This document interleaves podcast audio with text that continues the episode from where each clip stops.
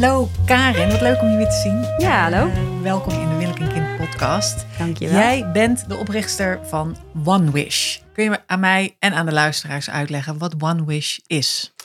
Ja, uh, het is allemaal begonnen bij één wens. En dat was mijn eigen kinderwens. Um, ik, uh, ik, ik, had een relatie met een vrouw en nou, dan heb je al snel een man nodig. dus we, zijn, we hebben samen diverse opties overwogen. Hoe ga je dit, dit invullen? Um, wij hebben daar al, allereerst overwogen om een vriend te vragen uit ons netwerk. Um, of dat hij donor zou willen zijn. Dat zou hij wel willen, maar hij was er nog niet klaar voor. Uh, toen uh, hebben we uh, gekeken, willen we iemand anders vragen? En helaas kwam er op dat moment nog niemand in ons op. Dus zijn we andere opties gaan overwegen, waaronder adoptie. Maar daar heb je niet zelf het biologisch verwantschap met een kind. En um, daarnaast uh, hebben we ook gekeken naar een eh, donor via een kliniek. Maar helaas is die anoniem. We hadden heel, heel duidelijk de behoefte voor een bekende donor. Um, dus daardoor uh, zijn we op zoek gegaan van ja, wat, wat kunnen we nou nog meer doen? En toen bedacht ik, waarom creëer ik niet een plek waar ik zelf naar op zoek ben? En die plek was eigenlijk een digitale ontmoetingsplek. Dat werd uh, One Wish. En via One Wish kun je dus een donor of een uh, uh, co-ouder vinden waarmee je samen invulling kunt geven aan je kinderwens. Ja, dus het heet One Wish en het is een dating site voor wensouders. Ja, exact. Alleen dan zonder de romantische relatie. Dus waar je normaal gesproken een romantische relatie aangaat en dan ga je invulling geven met huisje, boompje, beestje aan je kinderwens. Doe je dat nu met een eigenlijk onbekende persoon die je goed gaat leren kennen voordat je samen de stap gaat nemen om je kinderwens te vervullen. Ja, ja, ik vind het een briljant idee. Ik kan je zeggen, ik had hetzelfde idee. Ik heb het alleen nooit ten uitvoer gebracht. Dus de eerste keer dat wij elkaar ontmoeten, weet ik ook nog. Op het Wilhelmina gasthuisterrein. Toen zei je van, nou, ik heb er gewoon mijn eigen geld in gestoken. En uh, nou, we zijn altijd contact blijven houden. En nu is het, hoe groot is One Wish eigenlijk? Het is huge. Ja, we zijn inmiddels zeven jaar verder. En uh, zes jaar geleden is het gelanceerd. Inmiddels hebben meer dan 40.000 personen zich ingeschreven. Dus dat is een aardige, aardige hoeveelheid. Uh, we hebben 6000 leden zo'n beetje gehad. En uh, er zijn nu inmiddels honderden baby's geboren. Dus dat is wel heel erg leuk. Oh, wat leuk, wat leuk. Ja. Um, wat, ik stuur regelmatig mensen, ook in deze podcast. En ook uh, dames die ik begeleid, stuur ik naar One Wish. Om te zeggen van nou, daar kun je een donor vinden of een co-ouder vinden. Wat dit weten de meeste mensen wel, maar wat zijn de verschillende opties van donor, co-ouder, donor plus? Uh, daar zit jij beter in dan ik. Ja, nou het verschil ten opzichte van een kliniek is eigenlijk bij een kliniek heb je altijd te maken met anonieme traceerbare donoren. Uh, sinds 2004 eh, kun je al geen anonieme donor, donor meer zijn, dat je ook altijd onbekend blijft voor een kind. Maar als man is je identiteit wel bekend bij die kliniek en later ook voor het kind als het 16 jaar oud is. Maar bij uh, One Wish uh, kun je de persoon ook ontmoeten. Bij een kliniek weet je als moeder, wensmoeder eigenlijk niet wie de man is van wie jij het zaad geïnsemineerd krijgt. Ik vond dat heel erg bijzonder dat je gewoon, ja, iedereen op straat zou in theorie de donor kunnen zijn. De donor kan niet kiezen wie de wensmoeder is. De wensmoeder kan de donor niet kiezen. Ik heb die inseminaties gedaan toen nog bij de spermabank van um, het AMC. Dat heette Puntje Puntje Vrouw. En toen ben ik geïnsemineerd met het zaad van B100, wat uiteindelijk geen kind heeft opgeleverd. Maar ik weet wel dat de rietjes van B100. En ik weet ook nog dat ik niet eens zo ver erover had nagedacht. Ik wilde gewoon alleen maar heel graag een kind. Maar, um, en ik heb ook nog daarvoor gedate, eigenlijk vooral met mensen in mijn netwerk. En uiteindelijk ook via internet gedate. En wat mij het meest verbaasde misschien wel, ik weet niet of dat het uh, meeviel of tegenviel, was dat ondanks dat je niet de romantische klik zoekt, moet je toch ook weer een klik hebben. En waar baseer je nou op of iemand wel of niet een goede match is, als, als je zonder romantiek aan het daten bent? Want als je verliefdheid herken je meestal wel bij jezelf, maar zonder verliefdheid, hoe weet je dan van, oh, dit is de juiste donor voor mij of de juiste co-ouder? En hoe weten mensen van tevoren al precies wat ze zoeken. Ja, exact. Ja, ik, ik zou van 99% van de mannen die ik ontmoet, hoef, hoef ik geen kind. Ja, ik, wil, is- ik wil een, een man kunnen zien en zijn charme kunnen ervaren. En weten hoe die, hoe die ruikt en hoe die klinkt. En, en een persoonlijke klik hebben met die persoon om te weten, ja, dit matcht. Ook natuurlijk gezien. Ik denk dat je je lichaam aangeeft, ja, dit zou een match zijn of niet. Dat voel je al heel snel. Misschien in de paar, eerste paar seconden dat je iemand ontmoet. En dat kan dus niet via Ook een als je niet, want jij valt niet op mannen. Maar ik heb heel lang een pheromonenmatch, noemde ik het altijd, gehad met iemand. Daar werd ik wel heel geil van. Uiteindelijk was het niet zo'n goede match op alle andere vlakken. Laat ik. Ja, nou ja, bij mij werkt dat radar, radartje wel hetzelfde. Dat mijn lijf zegt, ja, deze man zou in theorie een match zijn en deze niet. En, en dat is precies de behoefte eh, voor... eh, uit die behoefte is One Wish ontstaan. Omdat ik de behoefte had om hem in de ogen aan te kunnen kijken. Om een gesprek met hem te voeren. Om te weten, dit is een match of dit is geen match. En hoe vind je dan die persoon als je hem niet in je netwerk ontmoet? Als je, ja, je kent hem niet. Je, bij een kliniek heb je die keuze niet om zijn foto te zien, om hem te gaan Nee. ontmoeten. Nee, wat je hoort in een kliniek was, eh, ze zoeken iemand die qua uiterlijk op mij lijkt. Eh, en dat ze dan daarna zeggen ze, hij is zo lang, hij heeft zo'n postuur en dit is zijn haarkleur. Ja, Dat en was- misschien en- nog en een opleidingsniveau als je geluk hebt. Ja. Ja, Babyfoto misschien. Nou, dat was toen in ieder geval allemaal nog niet, maar dat is tien jaar geleden. Er Ja. is veel veranderd. Onder andere de prijs van een rietje sperma is Ja. ook trouwens. eh, Ja, ja dat, dat is dus ook. Bij een, Nederlandse kliniek betaal je al snel enkele honderden euro's eigen bijdrage. Daar heb je natuurlijk een wachtlijst. Bij de meeste klinieken eh, ja, het kan oplopen tot twee, drie jaar. Afhankelijk voor een Nederlandse donor. En dat, die wachtlijst die kun je eigenlijk omzeilen door een donor, donorzaad uit eh, ja, van, dan van een andere wet- gewoon tegenwoordig al 2000 euro. Ja, ja, dat loopt al snel 1500 euro per inseminatie. Nou, als je niet in één keer zwanger bent en je doet er eh, vijf of acht keer eh, over, tel maar op, dan heb je het over duizenden euro's om je kinderwens te kunnen vullen. En dan heb je nog steeds geen garantie natuurlijk dat nee, het werkt. Nee, want dat, ik herken, ik begeleid ook vrouwen eerst naar duidelijkheid of dat ze wel of niet dit willen als het niet als bekroning op de liefde komt. En daarna vaak ook met het dan nog zwanger worden. En dan is het dus een donor zoeken of daten met bekende donoren. Bieden jullie daar ook, eh, ik weet niet, ondersteuning? Klinkt het nog wel heel weinig romantisch. Maar ehm, Ja, eh, eerst, eerst nog even terug. Wat, je hebt, dus je hebt een donor, iemand die jij zelf kunt kennen. Dan heb je een co-ouder, dat is iemand waar je het samen mee doet. ja. dus een, eh, een, een donor is in, in eerste instantie een man die zijn zaad aan jou doneert ten behoeve van zelfinseminatie. Dus eh, over het algemeen heeft een donor geen hele grote rol in het leven. Maar doordat er nu een persoonlijk contact is, kan er wel een rol ontstaan voor, voor de donor in het leven van het kind voordat het eh, volwassen is. Ehm, dus de donor is een ander verschil met een, eh, een verwekker, een man. Een man die de daad verricht, dus echt seks heeft. Ja, hè, dus de, via de natuurlijke weg. bijvoorbeeld. Ja, Of, ja, als je zo je denkt, op die is- manier zwanger wordt, dan heet dat een verwekker. En dat is ook het, het juridische verschil met tussen een verwekker en een donor. De donor heeft nooit seks met de wensmoeder. En niet iedereen weet dat. Dus sommige personen Nee, aan wie je ik dit kan ook uitleg, seks hebben met je donor.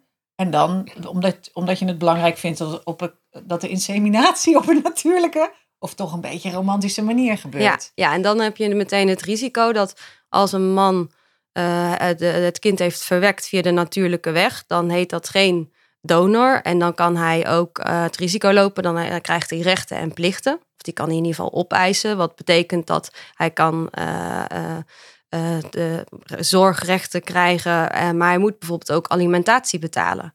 En niet iedereen, niet iedere man wil dat natuurlijk. En niet iedereen vrou- iedere vrouw wil dat de donor een rol speelt Maar in het hoe leven van het bewijs je kind. nou of dat je het met een rietje hebt gedaan of, eh, of dat je... Ja, dat doe je via de, het donorcontract. En het donorcontract is eigenlijk een instrument waarin je samen overeenkomt.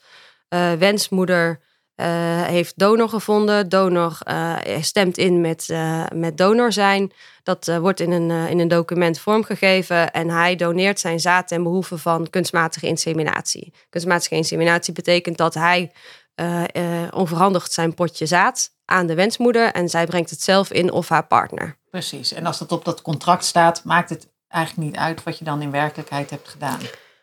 Of Ja, wil ik, zou het, over hebben? ik zou het nooit adviseren om, om, het op een, eh, een- ja, om het via de natuurlijke weg te doen. Omdat je dan heel veel juridische risico's loopt. En ook de, de motivatie voor de man kan uh, in twijfel worden getrokken. Don donoren horen eigenlijk donor te zijn omdat ze vanuit altruïstische wijze iemand willen helpen, een wensmoeder een kind gunnen.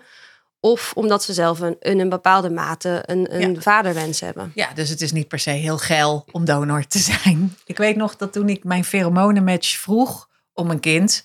En uh, ik was dus zijn minnares. Hij had al een vriendin en dat was ik niet. Het is lang verhaal. Pijnlijk dieptepunt in mijn hele carrière uh, uh, op liefdesgebied. Maar ik weet nog dat hij toen zei van... oh ja, een kind van ons, dat zou wel een geil kind zijn. En dat ik toen al dacht van... oh, dit is een hele slechte basis...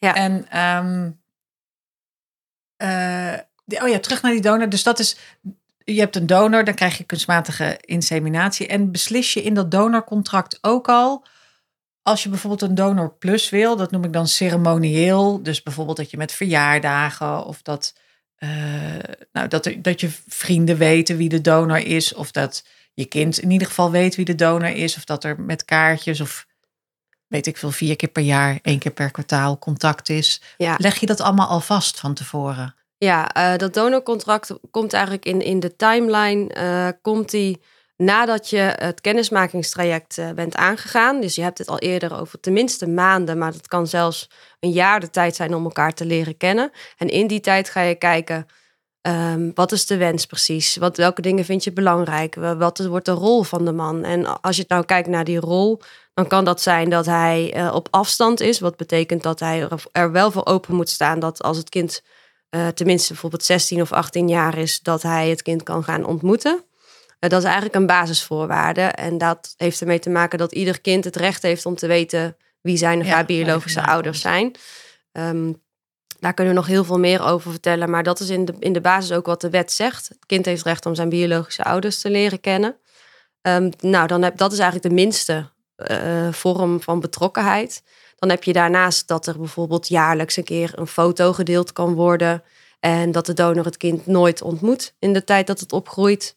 Uh, je kunt ook nog hebben dat uh, de donor wel eens langskomt, één keer per jaar, om het kind te ontmoeten, zodat het kind ook de donor kan leren kennen in persoon.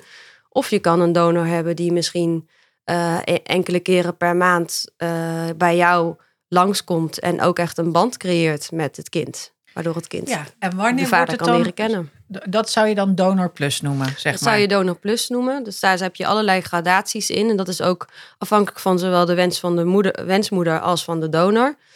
En waar het eigenlijk gaat, over gaat in co-ouderschap, is vooral het juridische verschil. Een co-ouder is eh, eigenlijk een intentioneel co-ouderschap. De meeste mensen kennen co-ouderschap van scheiding. Ja. Je gaat uit elkaar. Jammer, het is mislukt. Nu doen we co-ouderschap. Nu doen we co-ouderschap. Want, uh, maar dit is eigenlijk intentioneel co-ouderschap. Dus je gaat voordat je uh, elkaar, uh, voordat het kind er is, ga je al afspraken maken over hoe de vorm nou ja, van ouderschap Ik noem het altijd bewust co-ouderschap. Ja. Maar intentioneel vind ik ook mooi gevonden. Dus je, hebt de, de, je, je kiest ervoor om op die manier samen je kind te gaan opvoeden. Ja, en dan heb je natuurlijk in algemene zin is een ouder iemand die zorgt voor een kind.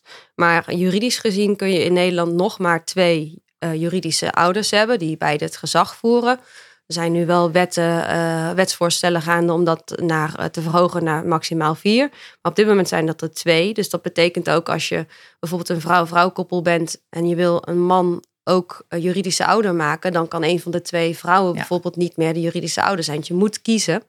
En um, dat, dus bij juridisch co-ouderschap heb je beide de, de, de zorg, de rol, de plichten, maar deel je ook het plezier wat komt bij het opvoeden van een kind. Ja, en nou weet ik dat veel vrouwen um, die bezig zijn met hun kinderwens. En die gaan heen en weer tussen. Oh, ik heb eigenlijk, heb ik zelf ook gedaan trouwens. Ik heb het liefst een donor. Want als ik een donor heb, dan hou ik al mijn vrijheid. En als ik dan wel verliefd word, misschien word ik verliefd op iemand uit oosten van het land. Ik weet niet, het is niet woke, dat mag niet meer. maar goed, dat ik denk, ik ga in Overijssel wonen. Kan ik mijn kind meenemen? Als ik bewust co-ouderschap heb, kan ik niet zomaar meer mee, al mijn boeltje bij elkaar pakken en verhuizen. En, um, en dan denk ik weer, oeh, het is toch wel heel zwaar om het helemaal alleen te doen. Ik heb liever iemand ernaast die ook meedoet. Dan is be bewust co-ouderschap. Dus dan ga je een beetje heen en weer tussen die twee dingen. Um, hoe, hoe, hoe, vind je, hoe, op jouw site moet je dat aanvinken, denk ik. Net zoals dat Ja. je op een, eh op een dating site gaat. Ja, ja, wat je ziet is dat je kunt twee opties aanvinken. Inderdaad, ik zoek een donor of eh, een co-ouder. Wat je eigenlijk ziet is dat 75% van alle vrouwen kiest, voor, eh, kiest een donor. Maar een deel van hen staat ook open voor co-ouderschap. En een kleine deel kiest vanaf het begin al bewust voor... Ik, mijn, maar ik steek in op co-ouderschap. Bij de mannen is dat ook een het grootste deel staat open voor donor. Maar een veel groter deel staat ook open voor co-ouderschap. Dus de vrouwen lijken in mindere mate op zoek te zijn naar co-ouderschap dan de mannen. Eh, dat is wel een bijzondere trend al om te, om te zien. Ehm, en ik kan me voorstellen dat het ook met, met deze zorg te maken heeft. Want je moet wel echt een hele goede match zijn. Wil je bewust met een nu nog onbekende persoon over een jaar of over anderhalf jaar zeggen... wij gaan voor de rest van ons leven dat, dat bewuste co-ouderschap aan. Ja. Ja, de rest van je leven, de aankomende 20 jaar, Ja. zeg ik altijd. Ja. De mensen zeggen, vrouwen zeggen altijd, "Ah, de rest van mijn leven, dat is mijn leven zoals ik het ken, is voorbij. Hmm. Dan zeg ik, ja, maar je hebt de eerste vier jaar heel intensief. Dan heb je vier tot twaalf basisschoolleeftijd. Dan middelbare school. En daarna komen ze alleen nog maar de was brengen en geld halen. en dan valt het eigenlijk valt het wel mee. Maar Ja. ehm, Ja, het is wel zoeken voor, voor vrouwen van, ja, doe ik dat dan 50-50 of misschien 60-60 zie je ook. Dus dat betekent dat er 10% overlap is in tijd dat ze af en toe een weekend met Ah. elkaar eh, eh, door gaan brengen. Of dat een vind mooi, vakantie. 60-60. Dat Als ik nu 60-60. nog een keer mag kiezen, Ja. het gaat niet gebeuren. Maar als ik nu nog een keer Ja. mag kiezen, zou ik dat, zou Ja. ik dat ook leuk vinden. Ja, en dan moet je match natuurlijk heel goed. Je, hebt een hele kleine kans dat dat daadwerkelijk, dat je die gaat vinden. Maar steeds meer mensen schrijven zich in en staan hiervoor open om dit allemaal te Ken verkennen. jij ehm, Nina de la Croix? Ja. Die met, eh, ik ben even zijn naam vergeten.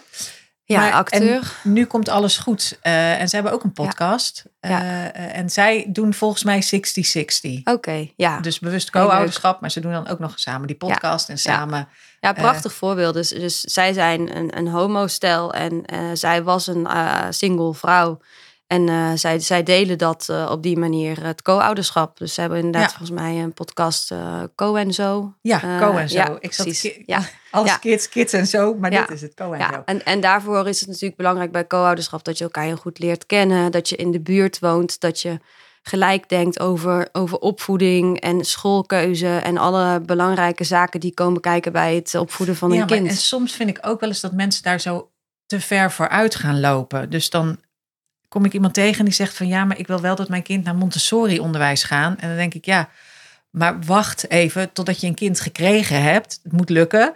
En dan tegen de tijd dat je kind dat je onderwijs gaat uitkiezen, kun je dan weet je of dat je kind gebaat is bij Montessori onderwijs of niet. Dus je kunt ook niet alles helemaal dicht timmeren. Ja. Al helemaal van tevoren. En sommige dingen zijn gewoon niet te voorspellen. Ja, het is ook best, best een uitdaging. ehm, heb ik ook persoonlijk gemerkt. Ik vertel straks mijn verhaal als, eh, ook als, als wensmoeder. Maar het is best wel een, een, een gevoelig traject om met een onbekend persoon je kinderwens te gaan verkennen. Waar, waar begin je? En je moet ook niet te veel tegelijkertijd delen. Sommige personen zie je in, in bericht één naar de ander al delen.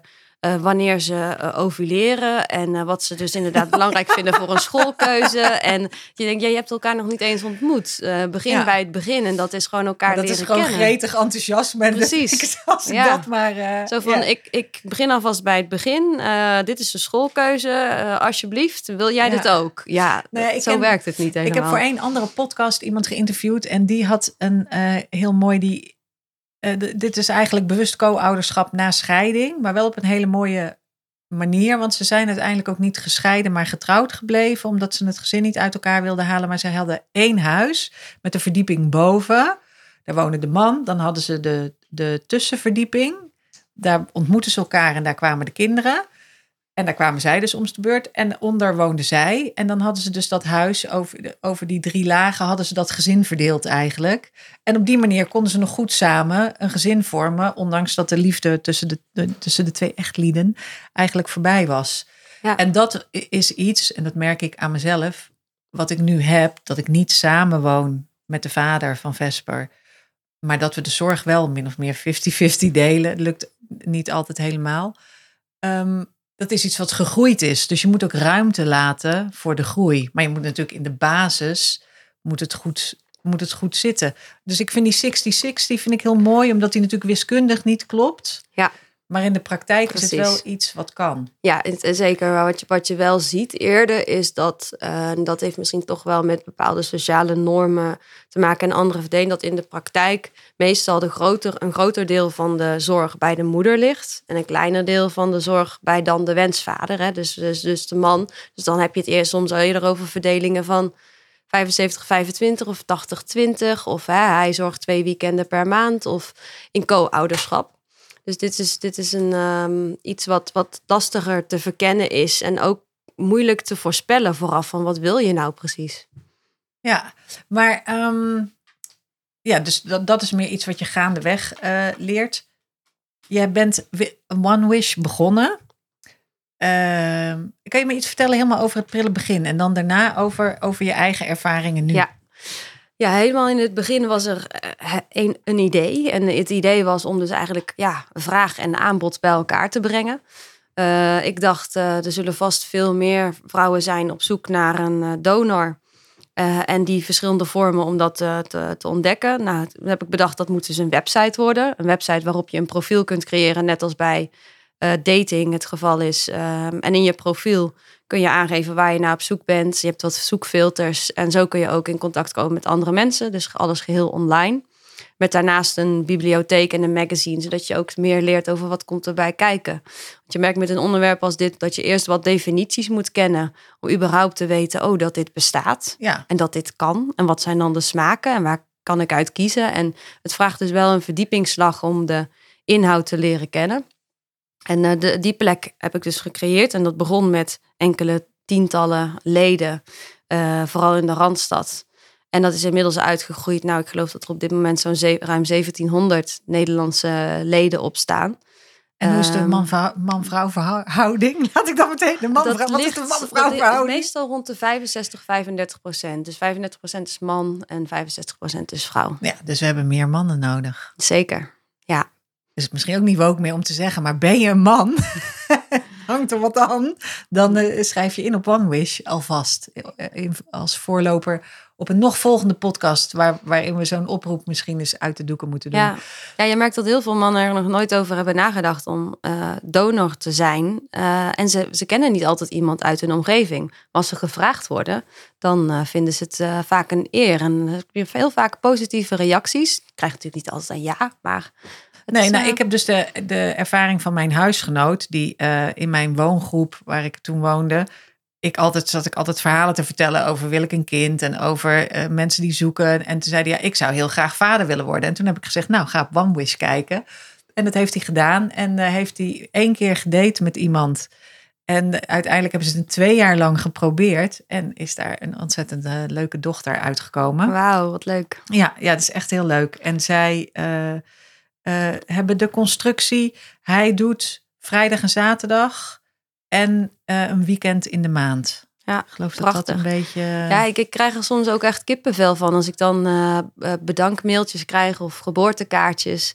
Dat ik denk, wauw, al deze mensen hebben al een kind gekregen door iets wat ik heb gecreëerd. Ja, door een idee dat. wat is ontstaan. Honderden mensen klein beetje voor. God spelen. Zo, ja, ja dat, dat merk je wel. Met, met de creaties, je moet nadenken over hoe geef je dat vorm, zo'n zo, zo'n website. Wat is daarbij belangrijk? Wat zoeken mensen aan informatie of aan tools of features om met elkaar Ja. in contact te komen? Maar ook welke informatie hebben ze nodig om bewust afwegingen met elkaar te maken en, en tot beslissingen, wel overwogen beslissingen te komen en iemand te vinden die ook in, er gelijk in staat. En eh, nou, dus toen ben je begonnen met enkele tientallen. En nu dus met honderden eh, Ja. in- inschrijvers. Ja, ja, het is best een uitdaging om een community te laten groeien van, van like-minded eh, mensen. Dus in het begin was ik op zoek naar de plekken waar ze zich nu bevinden. Dus dat was op blogs, op Facebookgroepen, in netwerken zoals bij het COC. En er zijn allerlei plekken waar mensen al zochten op een minder eff- efficiënte wijze. Oh, heb je daar cijfers van? Trouwens, ineens vind ik dat interessant. Eh, hoeveel er eh, homo of bi zijn en hoeveel hetero? Ja, het was bijzonder, want ik, ik was zelf in een vrouw-vrouw relatie. Dus ehm, ik, ik had eigenlijk verwacht dat, dat ja, de, de, de queer, de LGBT com- community de, het veruit het grootste gedeelte zou zijn van, van One Wish leden. Ja. Maar uiteindelijk is dat de single hetero vrouw in, in de dertig. Ja. Dus, uh, dus ja, Was dat ik is, ja, ja, en ik, ik zelf ook, maar dan hoor ook dat die andere groep. Dus ik, ik, ik heb niet de exacte cijfers, want het is lastig te, te analyseren. Maar ik verwacht dat um, de single hetero vrouw wel, wel drie kwart van, uh, minstens drie kwart van de Ja. vrouwen. Nou ja, en daarbij weet je niet per se of dat ze single zijn. Want ik begeleid dus heel. Ik dacht, ik richtte mij aanvankelijk op single vrouwen die voor wie een kind niet op, als bekroning op de liefde kan komen. Maar toen bleek dat de meeste vrouwen die zich bij mij melden, waren vrouwen die in een relatie zaten, maar met een man die al kinderen had uit een vorige relatie, of met een man die geen kinderen wilde. Dus dan zijn ze niet single, maar hebben ze wel niet een, een willige partner om die kinderwens mee aan te gaan. Ja.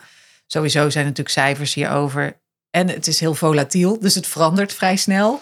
En het is helemaal niet, niemand meet dit. Ja, de grootste groep, met, de, de, de doelgroep bestaat eigenlijk uit een aantal uh, uh, categorieën. Dus je hebt inderdaad dus de singles, dat zijn meestal vrouwen, maar er zijn ook best wel single uh, wensvaders. Um, kunnen ze hetero zijn of, of niet. Je hebt de vrouw-vrouw koppels. Nou, je hebt natuurlijk een, Ja. een man nodig, die zoeken meestal een donor, meestal geen co-ouder, maar het zou wel kunnen. Je hebt de man-man koppels. Zolang dat meer ouderschapsgezag nog niet geregeld is, Ja. gaan ze ook niet op zoek naar een bewuste co-ouder, Ja. omdat daar gewoon geen plaats voor is als je het met z'n tweeën wil doen. Ja, exact. en dan heb je de, de, de, de man-man koppels. Uh, zij hebben natuurlijk altijd een vrouw nodig en we hebben- moeten snel aan draagmoederschap denken als ze, als ze niet een eh, co-ouder vinden. En dan heb je nog de groep waarbij de man onvruchtbaar is of verminderd vruchtbaar is. Dus zij hebben ja. ook een donor nodig. Dan heb je daarnaast nog de koppels met een groot leeftijdsverschil. Dus, Oh ja, die eh, zijn er ook. Die zijn Ja. er ook. En dan heb je nog inderdaad de groep waarbij hij geen kinderen wil, of zij wel, of hij niet, of andersom, of ze hebben Ja. al kinderen. Het zijn en dan, allemaal hele ja. leuke mensen. Ja, Wij zijn zeker. het ook. Hey, en je zei, ehm, nou, ik, ik, wel, ik had behoefte aan het platform toen. Eh, en heb je zelf, eh, heb, heb- ben je via je eigen platform op zoek geweest naar een donor of iets? Hoe, je persoonlijke Ja. verhaal. Ja, ik, eh, het, is, het is gestart eigenlijk toen ik in een vrouw-vrouw relatie zat.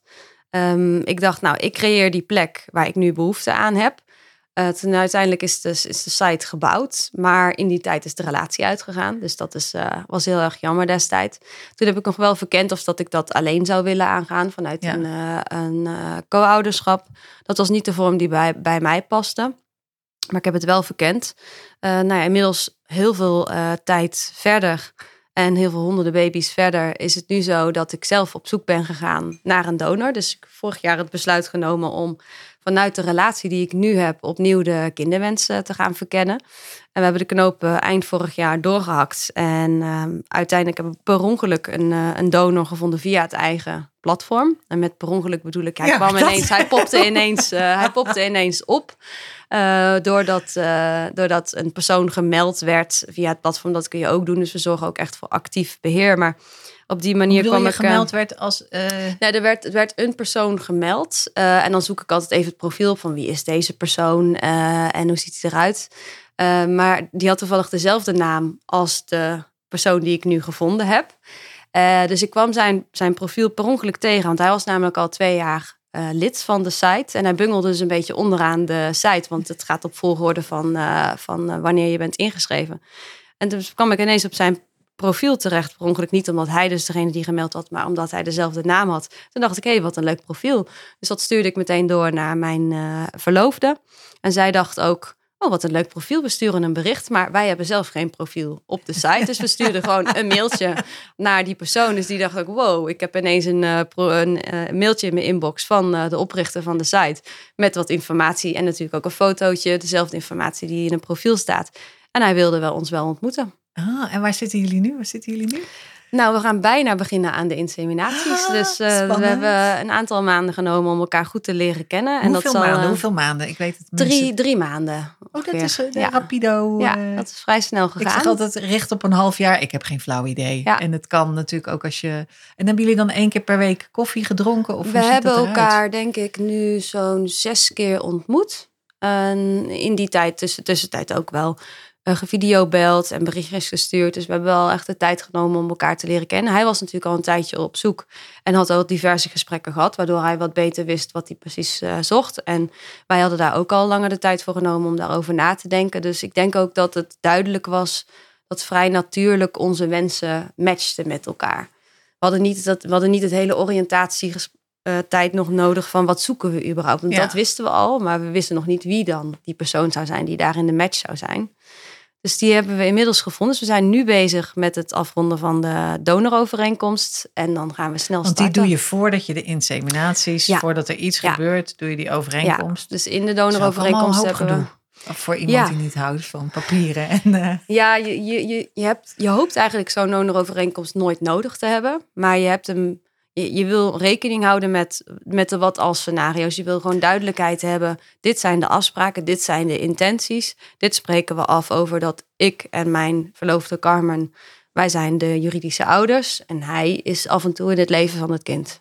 Ja, en je, het is ook wat ik wel merk, en waar ik ook veel mensen bij begeleid, is dat alles wat je opschrijft, is in ieder geval heldere communicatie. Zeker. Er bestaat minder ruis als je dingen opgeschreven hebt en als de ander het leest en dan vragen kan stellen of kan zeggen: nee, dit heb ik begrepen. Dat is. eh, Ja, correct. En, en dit, daarin moet je wel een aantal kaders moet je in de gaten houden. Je kunt dus niet alles opschrijven in zo'n donorovereenkomst. Nee. Je kunt niet zelf gewoon maar wat regels op gaan schrijven en bedenken... ja, de donor mag het kind nooit ontmoeten. Want dat is tegen de, de, de dat Nederlandse wet. Sowieso. Dat ja. mag niet, dus je kunt niet zomaar alles opschrijven. Je hebt rekening te houden met bepaalde uitgangspunten. En soms schrijf je eerder een uitgangspunt op en niet een exacte afspraak. Dus het, dus er komt nog best wel wat bij kijken. Ja, nou spannend, leuk. Eh, Ja. Gefeliciteerd. Dankjewel. Ja, ik uh, fingers kost voor de komende tijd dat, uh, dat er Ja. een uh, zwangerschap gaat Oh ja, dat wil je eigenlijk helemaal niet. We wachten nog even een half jaar met deze podcast uitzenden. Ik weet dat ik zelf heel uh, enthousiast ging vertellen in de café Welling, waar ik toen werkte, van nou, ik wil graag zwanger worden. En uh, ik was toen nog niet eens bezig met proberen, maar iedere keer als ik het café binnenwandelde, dan riepen ze, hey, ben je al zwanger? En dat was op een gegeven moment zo'n emotionele optater. Als je dan twee keer in de week in zo'n kroeg moet werken, is dat, uh, niet zo slim. Ja, dat is ook een bijzonder proces wat wij als vrouw-vrouw koppel hebben ervaren. Dat, dat je neemt, wij hebben in ieder geval ervoor gekozen om onze omgeving veel meer mee te nemen in, in dat hele proces. Waar je als misschien man-vrouw relatie het pas aankondigt als, er, al- als je voorbij uh, De twaalf weken. Ja, voorbij Ja. De, en, wij, en wij hebben het aangekondigd een jaar van tevoren, omdat we het al gaan overwegen. Dan dat we krijg gaan je dus heel erg vragende Ja, mensen die zeggen en, en. Zeker, en dan moet je dan ook bewust voor kiezen van wil je dat of niet? Of deel je dat met alleen maar de mensen die dichtst bij je staan? Of wil je dat delen met, met eh, de halve wereld? Of wil je het bewust delen met je netwerk omdat er van alles eh, bij komt kijken? Zo, zo hebben wij het gedeeld in ons netwerk. En er waren ineens allemaal vrouwen die hun man hebben aangeboden. Dus die vrouwen, die vriendinnen, die zeiden... Oh Oh, ja. waarom vind je mijn man niet leuk om Ja, als oh, donor dat te heb ik, ook, heb ik ook gehad. En dat vond ik ook interessant. Maar het was ook zo dichtbij dat ik dacht, oh, ik weet niet of dat dit, dit eh, Ja, het is misschien te dichtbij. En dat is ook, ehm, ik adviseer ook altijd dames om heel duidelijk het proces in de gaten te houden. Dus dat als je gaat daten met een potentiële donor of co-ouder, om gewoon eerst kennis te maken en informatie uit te wisselen. En niet meteen te zeggen van, oh, van jou ga ik zwanger worden. Wat moeten we allemaal nog afvinken? Maar eerst, hoe sta jij erin? En ehm, dus dat je even een beetje gas terugnemen en, en in stapjes denken, omdat het een proces is. En het is niet een klap erop en dan. Nee, zeker. gaan. Zeker, ja. Eh, er is op zich niets mis, mis met direct zijn. Ehm, als, je, als je een duidelijke wens hebt. En ik merk echt dat als ik de reacties mag geloven van wensmoeders, dan zijn de meeste mannen vereerd als ze gevraagd worden. Ja. Eh, dus ze vinden het echt heel erg leuk en ze willen het op zijn minst in overweging gaan nemen. Soms hebben ze natuurlijk een partner die daar ook iets van vindt. Ja, ik zeg ook Ehm. altijd, je moet mee de partner vragen. Want de relatie waar de man in zit, dat is zijn dagelijks leven. Dat is wie Ja. die aan de ontbijttafel ziet en s'avonds in bed tegenkomt. En eh, eigenlijk vraag je ze als stel. Ja. Als iemand in een relatie zit en niet één individu. Ja, exact. Ja, en dat is ook weer een verschil of dat hij al kinderen heeft van, van zijn, vanuit zijn eigen Ja. gezin of niet.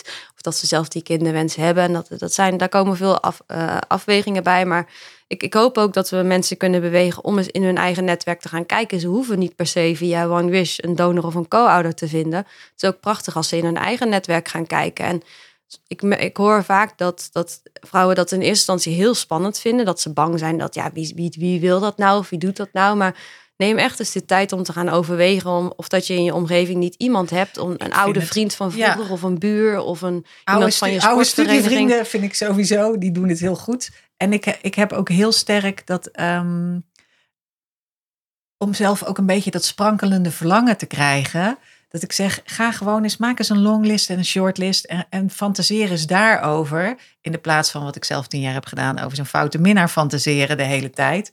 Want die uitkomst was veel minder gunstig geweest dan wanneer je gewoon eens kijkt van, oh ja, die ken ik nog van eh, Maastricht, heb ik gestudeerd. En daar is nog iemand en daar is nog iemand. En alleen al daar eens over fantaseren, breekt al een beetje je brein open, zodat je ehm, nou, op, op, naar derde alternatieven kunt kijken. Dus dat het niet per se meer, dat je niet Ja. zo in de wachtstand zit of zo vast zit aan. Ja. eh, Ja, en, en ik adviseer ook vaak, zet een meer sporenbeleid uit. Hè. We gaan met meerdere Ja. personen in gesprek. Die gesprekken zijn heel waardevol. Verwacht niet dat de eerste persoon ook direct de donor wordt. Verwacht ook dat je um, wat, wat tijd nodig hebt om elkaar te leren kennen. Maar ga met verschillende personen in gesprek. Wellicht via OneWish, wellicht via je eigen netwerk. Wellicht kun je ja, op allerlei nou, manieren gaan kijken.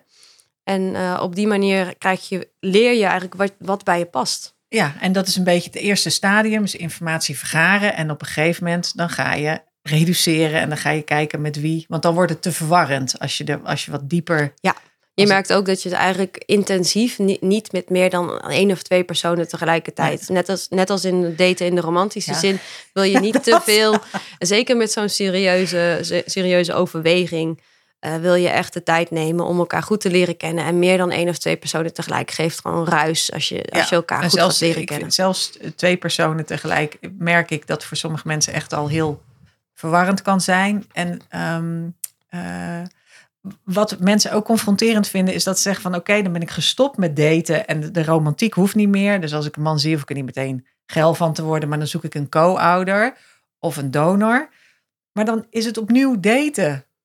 En dat, dat Ja. valt dan enorm tegen, want dan zit je dus opnieuw op een datingmarkt en opnieuw kom je in de hele koehandel, Exact, de vleeskeuring en Ja, de... Ja, het heeft echt hele duidelijke voor- en, en misschien aan de andere kant eh, voordelen, maar aan de andere kant uitdagingen. De, het grote voordeel is dat jij die persoon kan ontmoeten. Je weet wie de vader van jouw biologische kind gaat worden. Je kunt gesprekken aangaan, je kunt echt een hele mooie match vinden, maar het kost wel tijd. Ja, En die en tijd, die moet je, die tijd en energie, die moet je erin in willen stoppen. En het is natuurlijk een heel groot verschil ten opzichte van een, kliniek, waarbij je met een paar muisklikken eh, heb je iets besteld. Hè? En eh, dan het, het En is je niet bankrekening, je spaarrekening Ja. gepland. Ja, het, en dat, dat, dat geeft sowieso kans op zaad. Nog geen kans op zwangerschap. Maar Ja. je, je kan niet die persoon ontmoeten. En ja, je werkt echt met mensen. Je, je, je ontmoet mensen. Ja. En die, die, die, die, ja, sommige mannen worden overvallen in een, in een bericht dat eh, vrouwen soms denken: ja, ik wil het en ik wil het nu. Ja, die mannen die zijn ook mens. Zij hebben ook een, een connectie nodig. En, en daarmee ontstaat de gunfactor. Ja, die mannen zijn ook mens. Ja, ja. ook gunnen. Ja. Zo is dat. Ja. Hey, en ik heb nog een vraag. Je zei net, eh, kom ik even op terug. Er was iemand gemeld. En dat was niet degene eh, die. Maar ik heb zelf een, een prachtige roman gelezen. Ik ga die mevrouw Kawasaki noemen. Zo heette ze niet. Murakami, of Murakami, is een fan van haar. En zij schreef een boek, Borsten en Eitjes. En zij besluit solomoeder te worden. En op een gegeven moment heeft ze een date met een po- potentiële donor. Maar dat is een viespeuk. Nou jongens, heb ik het boek al een beetje verklapt. Blijft een goed boek. Maar ehm, zitten er viespeuken? Kun je die eruit selecteren? Ja, daar eh, doet het platform zijn uiterste best voor. Eh, dus is het- dat als iemand gemeld wordt, is ja, dat iemand ja, die niet dus kies is? door de jaren heen eh, eh, leer je eigenlijk wie je wel en niet eh, op je platform wil hebben. Dus je bent steeds beter bezig met informatie geven over eh, wat komt er allemaal bij kijken, hoe werkt het en ook wat zijn de huisregels. We hebben hele duidelijke huisregels, Eh, zodat een, een man die zich aanmeldt heel, duid- heel duidelijk weet dit is niet de bedoeling. Bijvoorbeeld flirten, seksuele avances maken, eh, gedragscode. seks verwachten, gedragscode. Dat is allemaal niet de bedoeling. Je doet het om andere redenen. En die informatie die wordt dus voorzien. Daarnaast is er dus een meldsysteem. Dus je kunt een profiel melden of een conversatie melden. Er zitten ook automatische tools in dat je, als je bepaalde woorden gebruikt, dan krijg ik daar automatisch een bericht van. Dus onze supportafdeling. er meteen allemaal woorden Ja. op, Ja. die ik niet in deze podcast Precies, ja. herhalen. Ja, dus we doen er eigenlijk alles aan om, om ervoor te zorgen dat de, eh, de personen die je er absoluut niet bij wil hebben, de, de rotte appels, eh, om die eruit te werken. Daarin zijn we wel afhankelijk van de community. Want we kunnen niet preventief iedereen gaan screenen. Het is een ontmoetingsplatform. Het is geen. Ik, ik selecteer die personen niet persoonlijk. Hè. Wij, wij staan Ja. niet in voor de personen op het platform, maar we zorgen er wel voor dat de rotte appels eruit gevist worden. Dus het is aan de wensmoeders om de rotte appels te melden, waardoor wij direct actie kunnen ondernemen. Ja, en, eh, en als dat gebeurt, dan haal je ze eraf. En dan, maar Ja. dan is het nog moeilijk, want dan om, als ze de volgende keer met een andere naam, ander e-mailadres, andere foto. Ja, we worden er steeds eh, slimmer in om de rotte appels die zich opnieuw aanmelden ook eh, weer eruit te vissen. Eh, dus dat, we hebben heel veel verificatiemethoden. Denk aan bankrekening, aan naam, aan foto.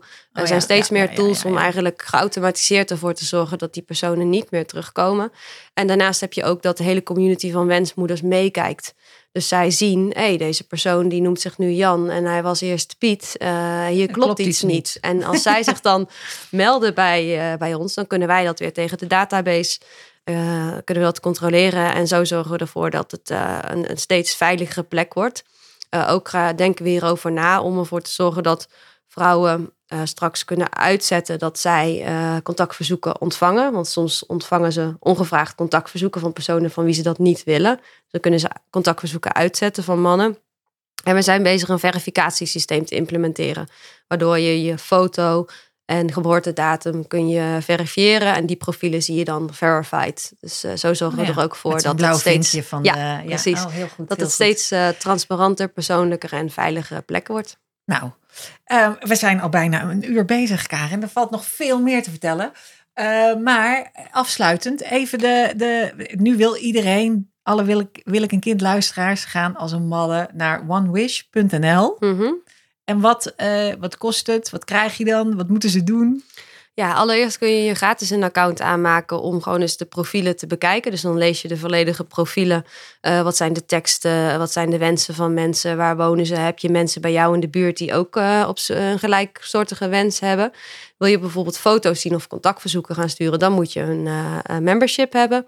En dat eh, moet je denken aan vanaf 20 euro per maand of dus 10 euro per maand als je voor een half jaar direct een lidmaatschap afsluit. En daarmee heb je toegang tot alle, alle features van de site. Dus, je, Dus voor 60 euro kun je 60 euro kun je zes jaar. maanden lang. Zie je het ook echt als een, als een baby project. Hè? Dus ik zou ook zeggen, ehm, neem er je tijd voor. Eh, stuur minstens 10 personen een bericht. Het klinkt als veel, maar je hebt altijd eh, mannen die, die pas op een veel later moment jouw contactverzoek gaan zien. Omdat ze nu in gesprek zijn of omdat het niet helemaal de match is.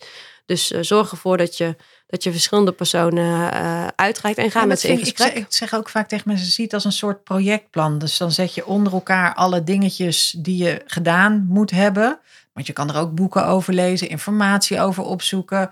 Nou, bijvoorbeeld alleen al zelf een oproep schrijven dwingt je om je gedachten is zo te formuleren dat andere mensen ook begrijpen Ja. wat jij denkt en voelt. Ja. En dat je voor jezelf een beetje weet, oh ja, dit is er en dit is wat ik zoek. Ja, en het mooie is ook dat je bij One Wish ook zowel op de, bij de mannen als bij de vrouwen kunt zoeken. Dus als wensmoeder, als jij niet helemaal zeker weet, ik weet niet hoe, ja, hoe moet ik dit formuleren, wat is mijn wens, lees dan ook de profielen van wensmoeders, zodat jij kunt zien hoe En hebben zij je dat ook een beetje zien wat de opgeschreven. competitie doet. Ook, ja, ja. Wat, eh, wat vinden zij belangrijk en zou ik het wel of niet zo omschrijven?